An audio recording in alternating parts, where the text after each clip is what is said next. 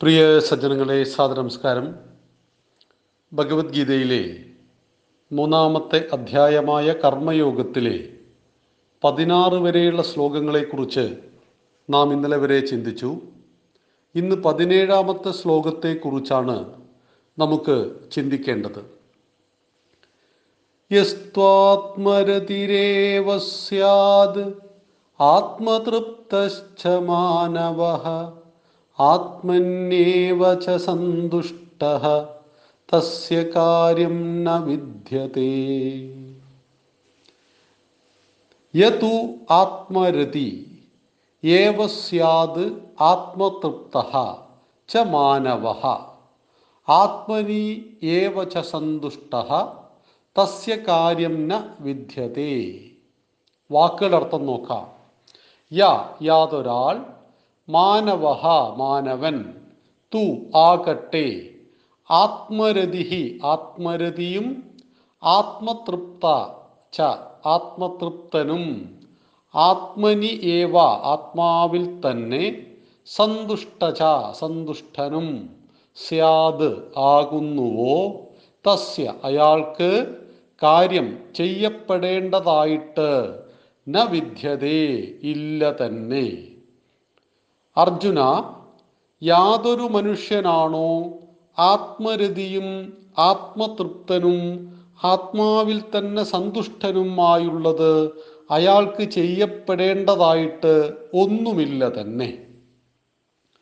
ഭഗവാൻ പറയുകയാണ് ആത്മരതിയും ആത്മതൃപ്തനും ആത്മാവിൽ തന്നെ സന്തുഷ്ടനും. അങ്ങനെ ഒരാൾ അദ്ദേഹത്തിന് ഈ ഭൂമിയിൽ ഈ പ്രപഞ്ചത്തിൽ ചെയ്യേണ്ടതായിട്ടൊന്നുമില്ല. അപ്പൊ ഇവിടെ നിഷ്കർമ്മത്തെക്കുറിച്ചാണോ പറയുന്നത്? ഒരു കർമ്മവും ചെയ്യേണ്ട എന്നാണോ പറയുന്നത്? നാം കഴിഞ്ഞ അധ്യായത്തിലും ശ്ലോകങ്ങളിലൊക്കെ സൂചിപ്പിച്ചിരുന്നു കർമ്മം രണ്ട് തരത്തിലുണ്ട്. ഏറ്റവും പ്രധാനപ്പെട്ട സകല കർമ്മങ്ങളും നടക്കുന്നത് നമ്മുടെ മനസ്സിലാണ്. ബാഹ്യമായ കർമ്മമാണ് പഞ്ചേന്ദ്രിയങ്ങളും ശരീരമൊക്കെ ചെയ്യുന്നുണ്ടാവുക. പക്ഷെ അതിന്റെ പത്തരട്ടിയോ നൂറരട്ടിയോ കർമ്മങ്ങൾ മനസ്സുകൊണ്ട് ഉള്ളുകൊണ്ട് നമ്മൾ നടത്തുന്നുണ്ട്. അതിൽ ശരീരത്തിന് അവിടെ യാതൊരു പ്രസക്തിയുമില്ല. ഇവിടെ ആത്മരതിയും ആത്മാവിൽ രമിക്കുന്നവൻ ആത്മാവിൽ സന്തോഷിക്കുന്നവൻ ആത്മാവിനെ അറിഞ്ഞവൻ. ഞാൻ ഈ ശരീരമല്ല മനസ്സല്ല ബുദ്ധിയല്ല അതിനുമേലെ ആത്മാവാണെന്ന് തിരിച്ചറിഞ്ഞവൻ. ആത്മാവ് എന്ന് പറയാൻ ആർക്കും സാധ്യമാണ് പക്ഷേ ആത്മാവ് എന്ന് പറയുന്ന ആ തത്വത്തെ സ്വജീവിതത്തിൽ തിരിച്ചറിഞ്ഞവൻ അതിൽ രമിക്കുന്നവൻ ആത്മരുതിയും ആത്മതൃപ്തനും തന്റെ ആത്മാവിൽ തൃപ്തിയുള്ളവൻ. നമ്മൾ പൊതുവെ തൃപ്തി എന്ന വാക്ക് ഉപയോഗിക്കാറുണ്ട്. ഭക്ഷണം കഴിച്ചു തൃപ്തിയായി. ഭൗതിക ജീവിതത്തിലെ ഓരോ സുഖങ്ങളിലും ഞാൻ തൃപ്തനാണ് എന്ന് തൽക്കാലം പറയുന്നൊരു വാക്കാണ്. നല്ല ഭക്ഷണത്തിൽ തൃപ്തനായ ഒരു വ്യക്തിക്ക് ആ തൃപ്തി ഏതാനും മണിക്കൂറുകളെ നീണ്ടു നിൽക്കുന്നുള്ളൂ. ഇന്ന് രാവിലെ നല്ലൊരു ഭക്ഷണം കഴിച്ചു.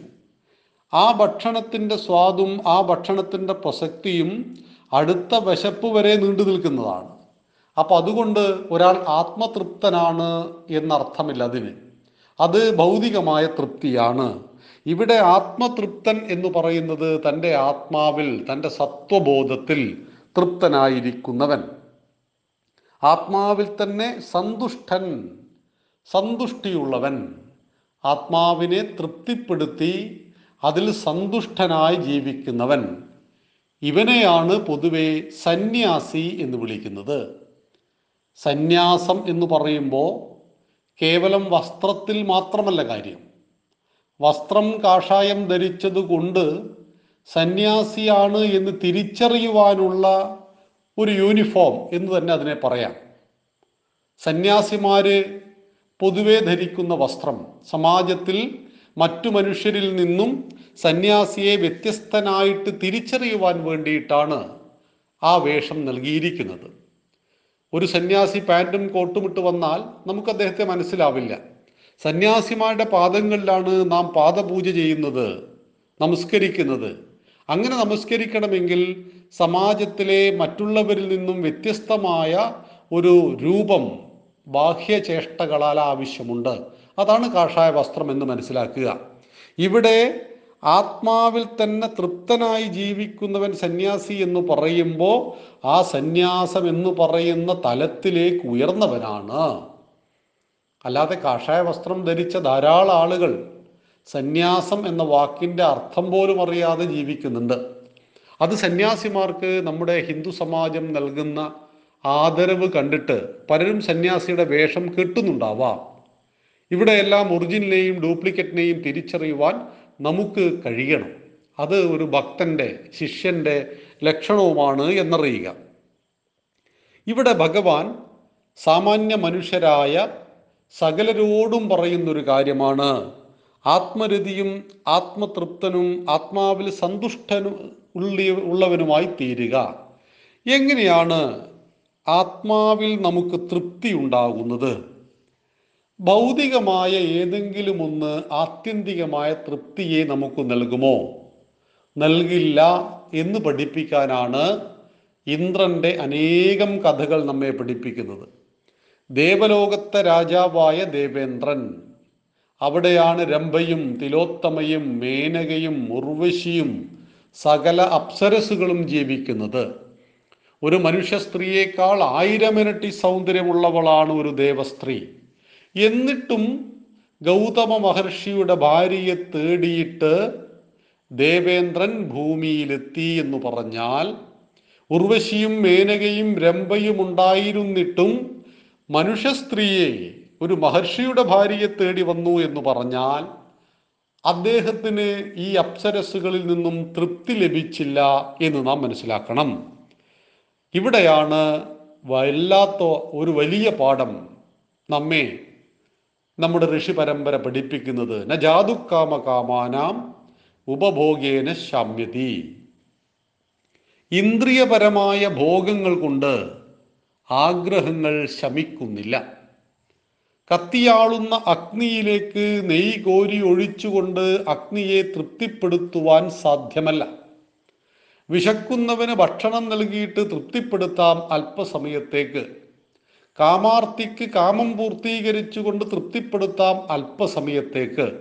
അതുകൊണ്ടാണ് വിവേകാനന്ദ സ്വാമികൾ പലപ്പോഴും പറഞ്ഞിട്ടുണ്ട് വിശക്കുന്നവന് നിങ്ങൾ മീൻ കൊടുക്കരുത് ചൂണ്ട കൊടുക്കണം.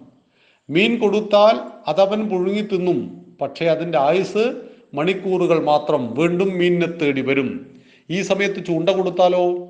ചൂണ്ട കൊടുത്താൽ അവൻ കുളത്തിൽ നിന്നും മീൻ പിടിച്ച് അത് പാചകം ചെയ്ത് കഴിച്ചുകൊള്ളും. ഇവിടെ ഭൗതികമായ വിശപ്പോ രതിയോ പണമോ സമ്പത്ത് സൗഭാഗ്യങ്ങളോ ഒന്നും തന്നെ മനുഷ്യന് ആത്യന്തികമായ പരിപൂർണമായ തൃപ്തിയെ നൽകുന്നില്ല. അങ്ങനെ തൃപ്തിയെ നൽകിയിരുന്നു എങ്കിൽ ലോകത്തിലെ ഒന്നാം നമ്പർ പണക്കാരൻ ഒരുപാട് ടെൻഷൻ അടിക്കില്ലായിരുന്നു. രണ്ടാം നമ്പർ പണക്കാരനുമായിട്ട് ചെറിയ പൈസയുടെ വ്യത്യാസമേ ഉള്ളൂ. എപ്പോഴാണ് രണ്ടാം നമ്പറുകാരൻ ഒന്നാം നമ്പറുകാരനായി തീരുക എന്നൊരു വലിയ ദുഃഖത്തിലാണ് അദ്ദേഹം ഉള്ളത് അല്ലാതെ അദ്ദേഹത്തിന്റെ വീട്ടിൽ പട്ടിണിയാണ് എന്നർത്ഥമൊന്നും അതിനില്ല. ഇതുപോലെ ഭൗതിക സമ്പത്തിന്റെ പറുദീസയിൽ നിൽക്കുമ്പോഴും അത് ആത്മതൃപ്തിയെയോ ആത്മരതിയെയോ നൽകുന്നില്ല. ഈ ആത്മരതിയും ആത്മതൃപ്തിയും ആർക്ക് ലഭിക്കും? ഒരു സാഖ്യന് ലഭിക്കും. ആരാണ് സാഖ്യൻ? ആത്മജ്ഞാനം ലഭിച്ചവൻ അറിവുള്ളവൻ. ഏതറിവ്? എന്തറിഞ്ഞാൽ മറ്റൊന്നും അറിയേണ്ടതില്ലയോ? ആ ആത്മജ്ഞാനത്തെ സംഖ്യബുദ്ധിയെ ആര് പ്രാപിക്കുന്നുവോ? അവനുള്ളതാണ് ശാശ്വതമായ ആത്മാവിലെ രതിയും ആത്മാവിലെ തൃപ്തിയും ആത്മാവിലെ സന്തുഷ്ടിയുമെന്ന് ഭഗവാൻ നമ്മെ പഠിപ്പിക്കുന്നു. മൂന്നാമത്തെ അധ്യായമായ കർമ്മയോഗത്തിലെ പതിനേഴാമത്തെ ശ്ലോകത്തിലൂടെ. പതിനെട്ടാമത്തെ ശ്ലോകത്തെക്കുറിച്ച് നമുക്ക് നാളെ സംവദിക്കാം. നന്ദി നമസ്കാരം. വന്ദേ മാതരം.